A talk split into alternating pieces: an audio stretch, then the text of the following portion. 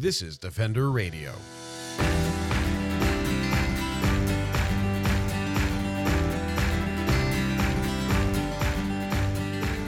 I'm Michael Howie, and this is Defender Radio, the podcast for wildlife advocates and animal lovers, brought to you by the Fur Bearers.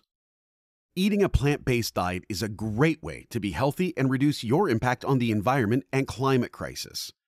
But making the change can be intimidating, especially if, like me, you grew up on meat and potatoes. Fortunately, folks like Candice Hutchings are making it easier than ever to eat plant based. Known by her millions of online followers as the Edgy Veg, Candice is a recipe designer and cookbook author who brings wit and levity to her channels. Beyond accessible, delicious recipes that are a weekly hit in my home, Candice also offers insights on animal advocacy, mental health, and the environment, and how plant based eating impacts them all. Candice Hutchings, the Edgy Veg, joins Defender Radio to share her journey to becoming a cookbook author, influencer, and why the future will be plant based. All right, well, let's get started at the beginning of the story. Uh, what's the Edgy Veg story? How, how did we get from your humble beginnings to where you are today? Yeah, so um, it's kind of a weird story, actually. I grew up mostly vegetarian. My mom was vegetarian and vegan in the 80s. Uh, when my parents got divorced, uh, she didn't really have anywhere to live. And so she moved in with a friend of hers who is part of the same religion that my mother is part of, which is Seventh day Adventist. And I don't know if you know much about them, but their whole um, ethos is like living healthy for Jesus and all this stuff. And that includes being vegetarian. And then as time progressed, also being vegan. Um, they firmly believe that animals are put on the planet as our friends. And that's it. Um, so uh, she moved in with her friend who was teaching the church um, how to live a more healthy lifestyle. And she was making like cashew cream in like 1988. And so my mother was helping her. Yeah, my mother was helping her doing these cooking classes for people at the church and kind of adopted a lot of those types of um, techniques and the lifestyle and whatever. And so when we were born and we were growing up, she kind of incorporated a lot of those techniques, which is why we grew up mostly vegetarian. And when I went away to college, I kind of, you know, I was eating like some chicken, but like not really anything else. I was still eating dairy, still eating eggs. And I used to get a lot of migraines. Like I was down and out for like three days at a time, um, just with these horrible migraines. And I went to go see a homeopathic doctor. That's a big thing in Germany where I grew up. And he had suggested, why don't you try cutting out dairy? So I did that and it worked. And that was amazing. And I had a lot of skin issues. I had a lot of acne that went away as well. The migraines kind of went away. And I was kind of looking at this being like, hmm, that's interesting. And at the time, I started kind of looking up vegetarianism, veganism, and just kind of reading a little bit. And then when I was taking the metro here in Toronto, when I moved here, I saw a sign in the subway, and I think it was from the Toronto Vegetarian Association. And it had, um, I think it was a, a chick, a baby chick on one side, and a cat on the other. And it said, Why love one and eat another and eat the other? And it, it kind of like, it clicked for me like there was just it, it had never been presented to me in such a way. And I grew up with farm animals. So like I had seen all this stuff. Um, which kind of kept me mostly vegetarian for most of my like young adulthood and childhood growing up. And after that, I was like, okay, well, can't unsee that.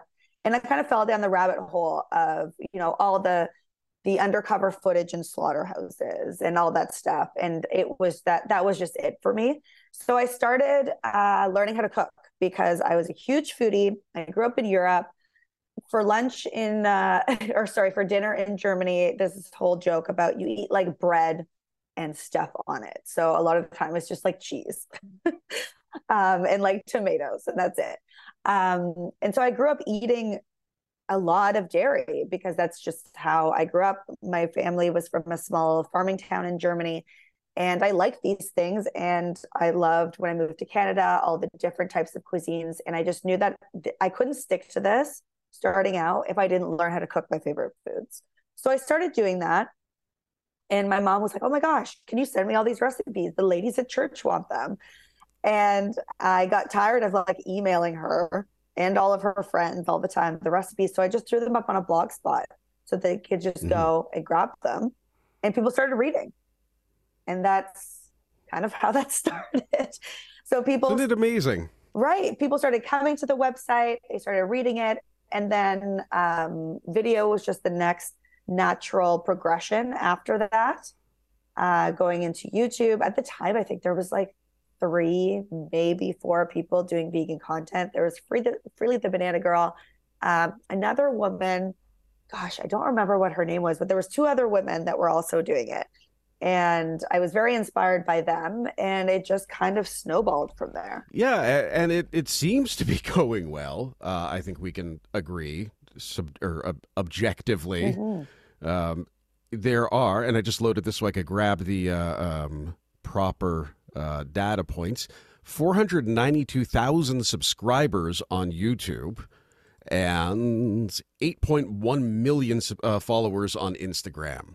So that, that, I I think that is an inarguably it's going well. But how did you then? I think sort of you you have this very distinct style now uh, through your books, through your blog, through the Instagram. You you tend to have a way of presenting the food as well as sort of communicating why you're doing things a certain mm-hmm. way or talking about uh, various other things, sometimes personal, sometimes you get into why you chose one item or one ingredient, sorry, over another ingredient.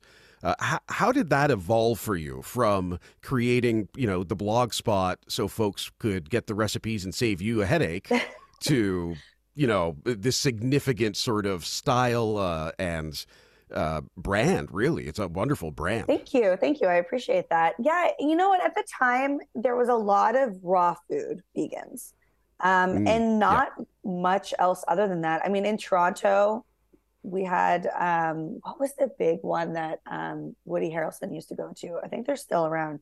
Maybe it was called Live, Live. Um, mm, yeah. And then, of course, there was um, Ruth Tal's place, um, fresh. And mm-hmm. there wasn't really much other than that. So going out to eat was very difficult. And a lot of the stuff was raw, a lot of it. And a lot of the stuff online yeah. was raw. And I mean, we live in Canada, it's effing cold here. mm-hmm. And I mm-hmm. just, I did that for a bit. Um, and it just didn't work for me. It didn't work for me at all. And I didn't like it. I, I to this day, I don't really love raw food, like the raw food. Obviously, I love raw food, raw fruits, and vegetables are great.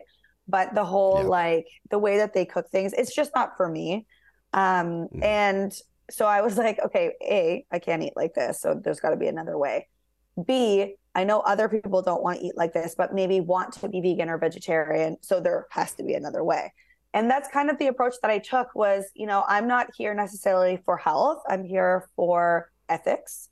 And so you know, let's make cookies and burgers and mac and cheese. And that's kind of the avenue that I took. And then everybody was so serious when they talked about veganism as well. Like it was just yes. all doom and gloom and sadness. And it is very sad. But when you want to reach out kind of like across the aisle to the mainstream viewer, you just can't, you can't go in with that. You can't lead with that lead with food, lead mm-hmm. with a fork. That's always kind of what I said. I have a pretty, I have a strange sense of humor. Some people think I'm funny, some people don't. Um, so I also took that into it as well. And I take a very realistic approach. So I just put a video out on my Instagram that was like, why I don't give a shit about cross contamination. Yes. And I really thought I was going to put that out because in the past I had put something of that nature out and just got completely roasted because I was not mm. vegan enough for vegans and I was too vegan for the average person. Yep. So I kind of kept I would I would throw things in there and then kind of dial it back and just kind of like you know feel it out and see how people went but that was my approach was just be realistic. I mean the definition of veganism literally says like within reason Yep. So that's how I live my life. Kind of preaching it's not like being vegan isn't about perfectionism.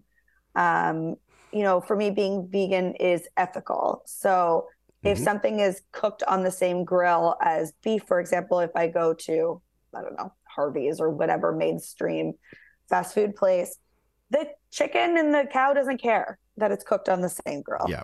Um, so for me, voting with my dollar, if I'm in a place where that is the only option to eat and they have a plant based item, I'm saying yes, add more plant based items. Like I'm not going to make a big stink because realistically, for example, they're not going to add another fryer for the couple people that order the plant based option. It's just that it's not realistic and you have to be realistic. So yeah. that's the, the approach that I took. And I think people resonated with that because up until that point, all you heard about was crazy vegans and vegan police, and you can mm-hmm. never make them happy. And I think that did make a difference in the vegan world. Absolutely. I, uh, I I have been vegan myself for about 11 years now and it it's one of those things where I could easily say, "Oh yeah, I just decided to eat less and then within 2 weeks I was effectively vegetarian, then within a week I was vegan." Just as I very quickly learned the exact same as your situation of, "Okay, well I've decided to learn more and try." And then you learn more and you go, "Oh my, I'm going to try a bit harder and then a bit harder and then eventually get to the point of, okay, just nothing nothing that was alive and sentient. Let's yeah. draw the line there." Well, and also like approaching it from a not perfectionist point of view. I mean, when I first went vegan and like the amount of guilt I would feel when I would break down and like order a pizza with cheese on it. Like and yeah. would just beat myself up about it. Why don't you have more willpower? You have to you have to be compassionate towards people because you weren't always vegan either. I mean, mm-hmm. very rarely do I meet anyone that's been vegan since birth, for example. So people need their their handheld a lot of the time and they need that compassion. And I think that at that time, there was really none of that. Yeah. Well, and that's I, I grew up eating meat and potatoes at every meal, three meals a day for you know twenty years, and then on my own ate meat and potatoes for three meals a day for you know another 10 years. Um, it was not ideal for my health that that was very clear but the positive impacts of of going into a plant-based diet it got me cooking again after kind of giving up on it for a long time and just doing hungry man meals and stuff like that. Uh, and it was oh well i can go and i can buy these ingredients and i can make something or i can take this recipe i used to like and make it vegan somehow. Exactly. And it really got me doing that again which is enjoyable um, well and that was the thing as well with um, kind of my ethos with it too with cooking because people still to this day will be like oh i would love to but it's so much work. It's so difficult. Like i don't know what to do. And i always say okay listen, if you didn't like kale before, you're not going to like kale just because you're vegan. yeah. So, like, just throw that out the window. Throw out the window the things that you think you should eat as vegan and take your 10 favorite meals that you like to cook. Mm-hmm. And there are probably, luckily now in 2023, there is going to be some sort of substitution for oh, yeah. the eggs, the cheese, the milk, the meat like start even with the the store bought options if you don't want to make it from scratch because like let's face it the fact that people think that we should make everything from scratch and not buy things like impossible or beyond meat or Gardein or whatever is insane because mm-hmm. you are not slaughtering that chicken yourself either so yeah. like let's relax you're buying that at a grocery store so i always say like take your 10 favorite recipes and start veganizing those just by using store bought substitutions and then go from there like perfect those and then add them and then you'll learn you know what you like and what you don't like and what brands you like and what you don't like mm-hmm. and then you can use the next 5 or 10 recipes and you just kind of get in the hang of things and you realize it's not it's not more work and a lot yeah. of the times i mean given food prices now it's also not more expensive a lot of the time either yeah, it's, it's actually gotten a lot more in line, and I've seen some of the the traditional vegan staple products, uh, the prepared ones. The price is actually kind of leveled off when other mm-hmm. produce and meat products have continued to climb in price. And I think that Absolutely. speaks to the fact that there's a stable supply chain and all of this involved with it. Um, uh, and I just wanted to speak and to, a lot the... more people. Oh, oh I was ahead. just going to say, and a lot more people are looking for a plant based option yeah um, now especially you know people like my age who are very conscious about the environment maybe don't want to go fully vegan but they're like you know what we do like no meat lunches or no meat dinners or no meat or uh, plant or sorry animal products like three times a week so even yeah. those people are looking for those options and are buying those options, which is awesome. I mean, when the pandemic happened, we ran out of tofu mm-hmm. first.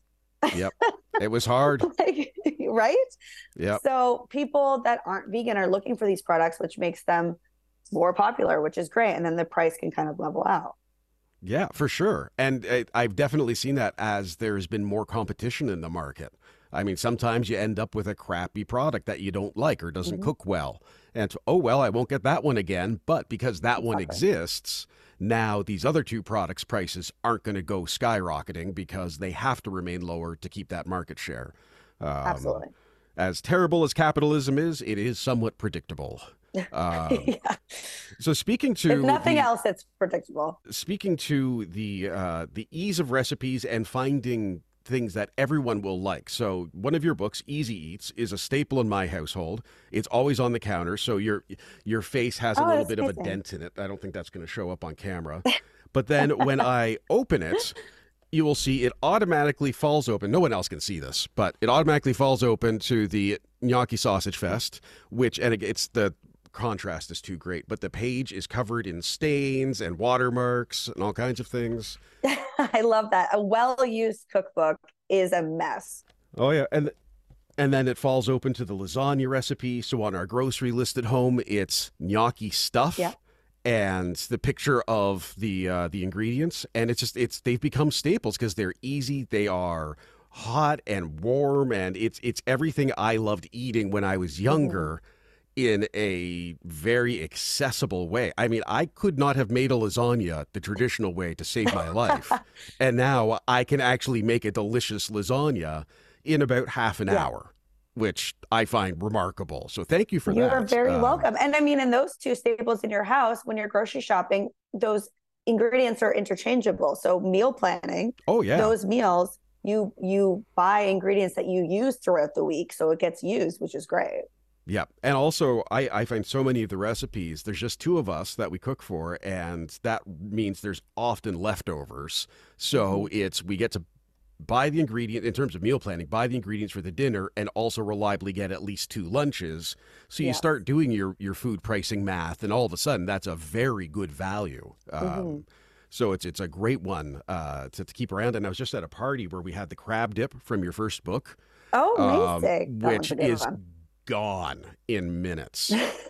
like the whole vegans are hoity-toity, polite people. No, it was ravenous. Um, I actually have some bruises on ribs as a result of that crab dip going out onto the. You table. know what? I bring that crab dip to um, like um, they're not like potlucks, but you know when friends get together and everyone kind of brings a little something for a snack or whatever picnic. Yeah. I always bring that one, and it's always gone first. And a lot of the vegan stuff is always gone first. I have found that as well. I have I have a group of friends that is vegan and a group of friends that is sort of conjoined to it that is not vegan, and it makes it so easy to get together when mm-hmm. there is stuff that they don't even know isn't vegan exactly. uh, or is vegan. Sorry, it's just this is delicious. What is it? Who brought it? Oh, you guys. Well, what the hell's in it? Um, you know the, the the ongoing conversation. Yes. Um, now, I was going to ask you about being an advocate for plant based eating, but I think we've established you are, mm-hmm. um, and it seems to be something also that you're you're very much uh, proud of. Do you think this becomes uh, that sounded flippant? I'm sorry. Uh, I started reading as I finished the sentence. So it's something you are very proud of. Uh, is it something that you intentionally did, or is it something that was sort of a side effect of the communication style you have in your branding and across your uh, your channels and books? Yeah, I mean, I think it was intentional. Um, I don't think it started out that way. I think I was trying to find a way to to eat. mm-hmm. But then as I kept seeing things and reading things, watching things, I think it very, very quickly changed. Um, I mean, listen, I always say that like if someone has to say they're like they're empathetic, chances are they probably aren't.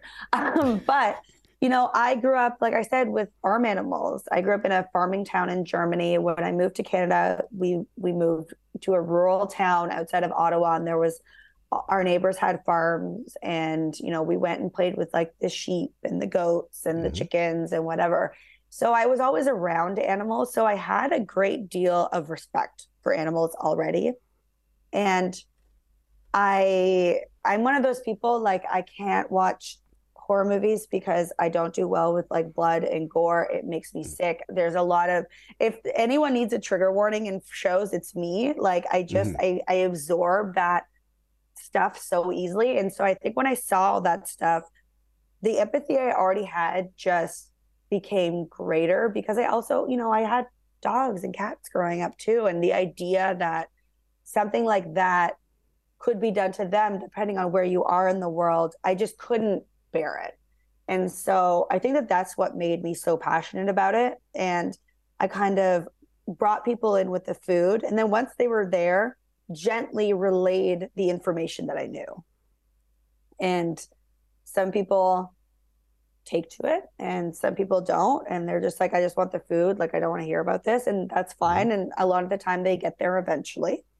Um, and other people are so horrified because they just don't know. They they literally just don't know and then they kind of sit with it for a bit and then they come back and they're like thank you for you know sharing this information like this changed my life type thing. And that's i think that's the way that i just felt worked and it's also a way that i could continue to advocate for animals in a way that didn't make me feel horrible all the time when i first started i was very militant and i would you know i'd, I'd go to a lot of these um I guess we would call them like protests or whatever. And it just and I and I consumed everything that I could consume and all the horrible footage, and it just made me miserable.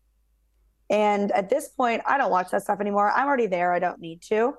Um, but my advocacy has definitely changed in the approach because of that.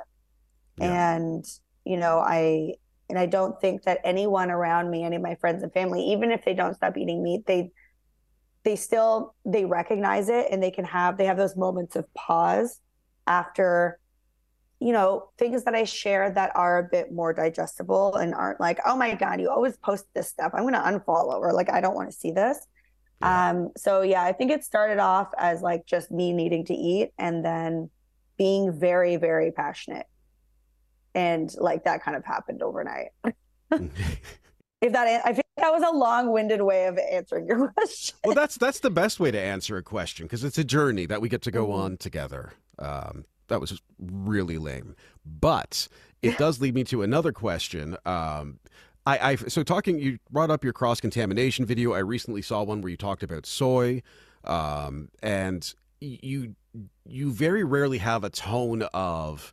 Uh, there's very little condens- condensation. Con- no, that's what happens on the window. Condescension. There it yeah. is.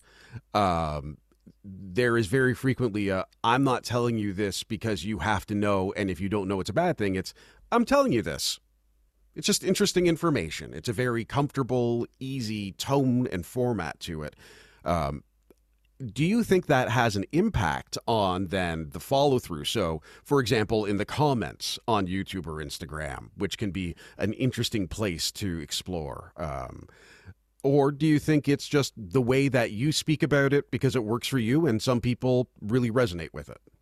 So, a lot of those videos actually come from comments, um, those topics, because mm-hmm. people a lot of the time i'm i mean i'm sure you have this in the comment sections of everything that you do but people think they have like a gotcha moment oh yeah and i try to look at comments i mean some some people are just trolls and they're dicks and mm-hmm. that's just the way that it is but sometimes when you really like take the emotion out of reading the comments you realize that some of these might be genuine questions they're just asking it in a poor way so i try to take those comments as a learning experience as opposed to being like you're a dick.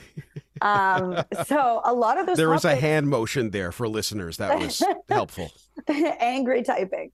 Mm-hmm. Um, so for me, a lot of those topics come from comments that people have left. So I did a, a video about um forget what it was. It was something about there was another soy video before the the is soy actually oh it was somebody somebody was saying soy was bad for the planet um and so i did a bit and then someone commented yeah but it's also bad for you and so i took that mm. and that's why i ended up making the follow-up video um and I mean, the MSG video was the same thing. I used MSG yep. in a recipe, and people lost their collective minds.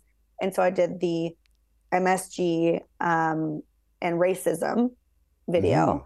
And then again, the cross contamination video was a brand deal that I did with a large um, fast food chain. And then people were losing their minds in the comment section about that. And that's where that topic came from.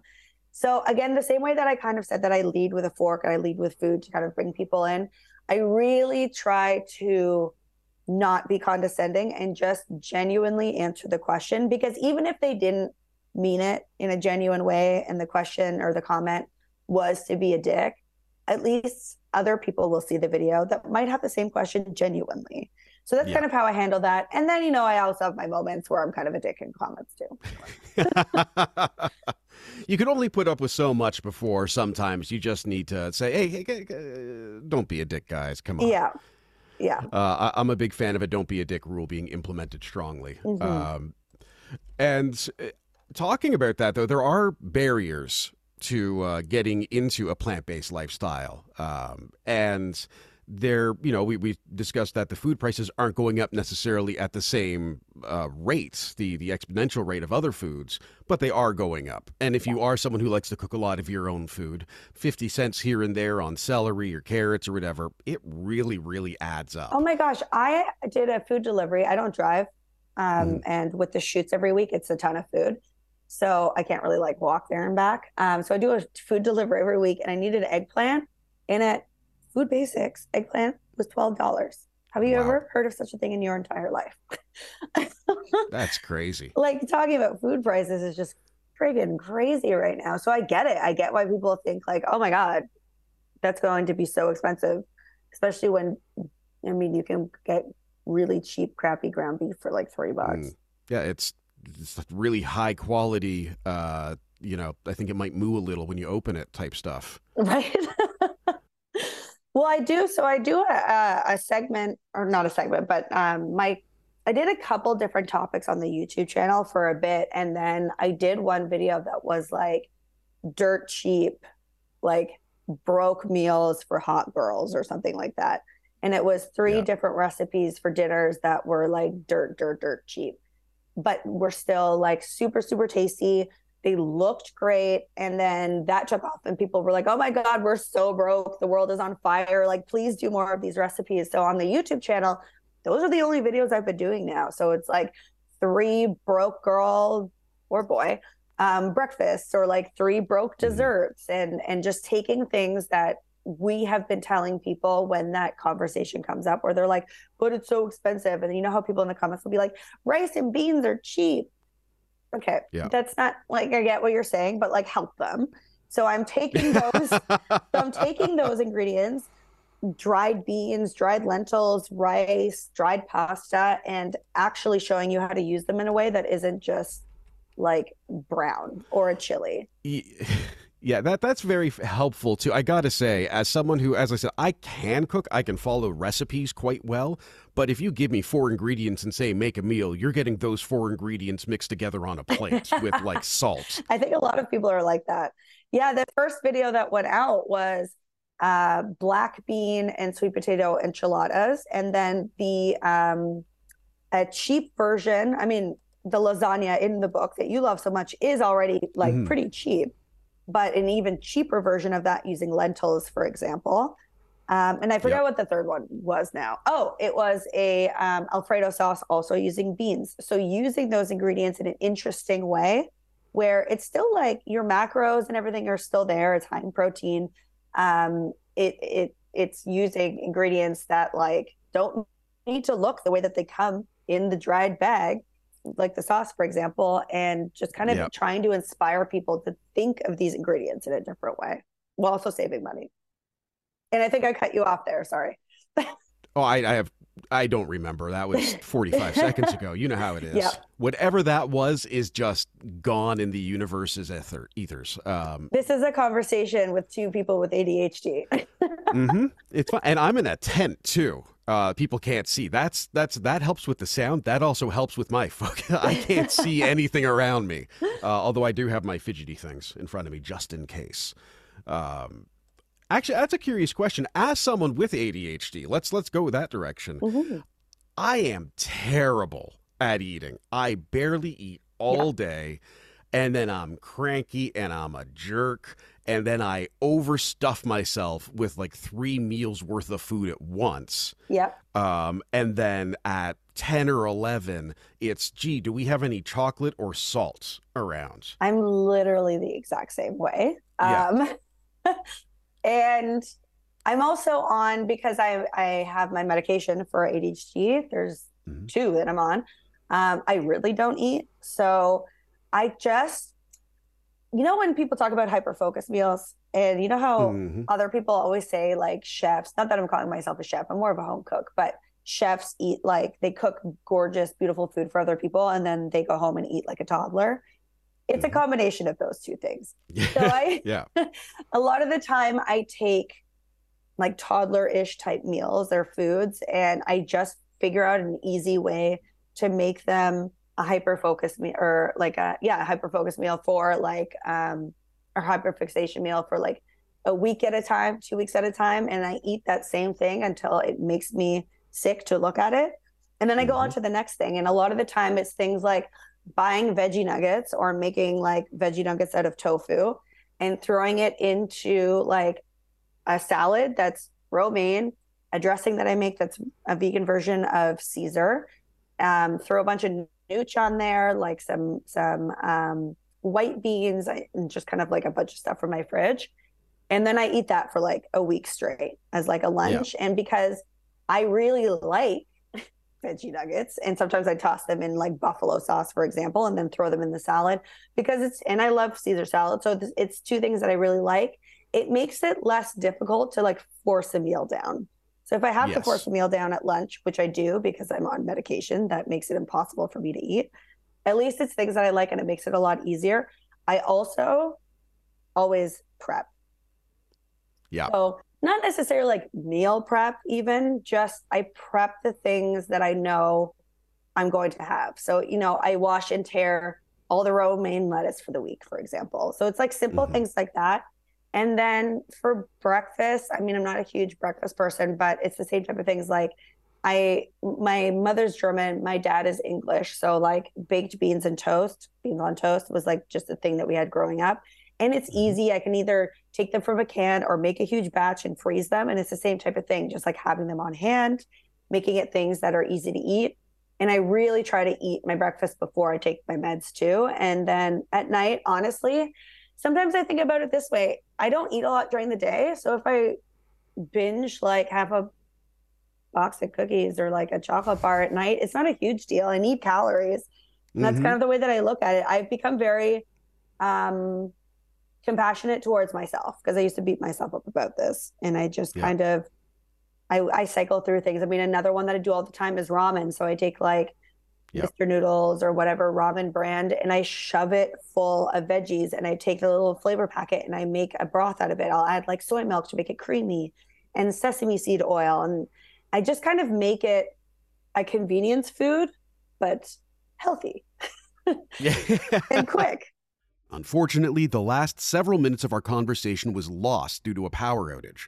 But I had a lovely time talking with Candice and encourage everyone to check out her Instagram and YouTube channels under Edgy Veg. I also strongly recommend any of Candice's cookbooks, particularly for anyone who has a meat lover looking to get more plant based. You can find them online at theedgyveg.com, wherever good books are sold, or at your local library. What inspired you to become plant based or vegan? Let me know in the comments on the post for this episode on YouTube, Twitter, Instagram, or Facebook by searching for The Fur Bearers. You can also find me directly on Instagram at Howie Michael. Until next time, I'm Michael Howie for Defender Radio and The Fur Bearers, reminding you to stay informed and stay strong.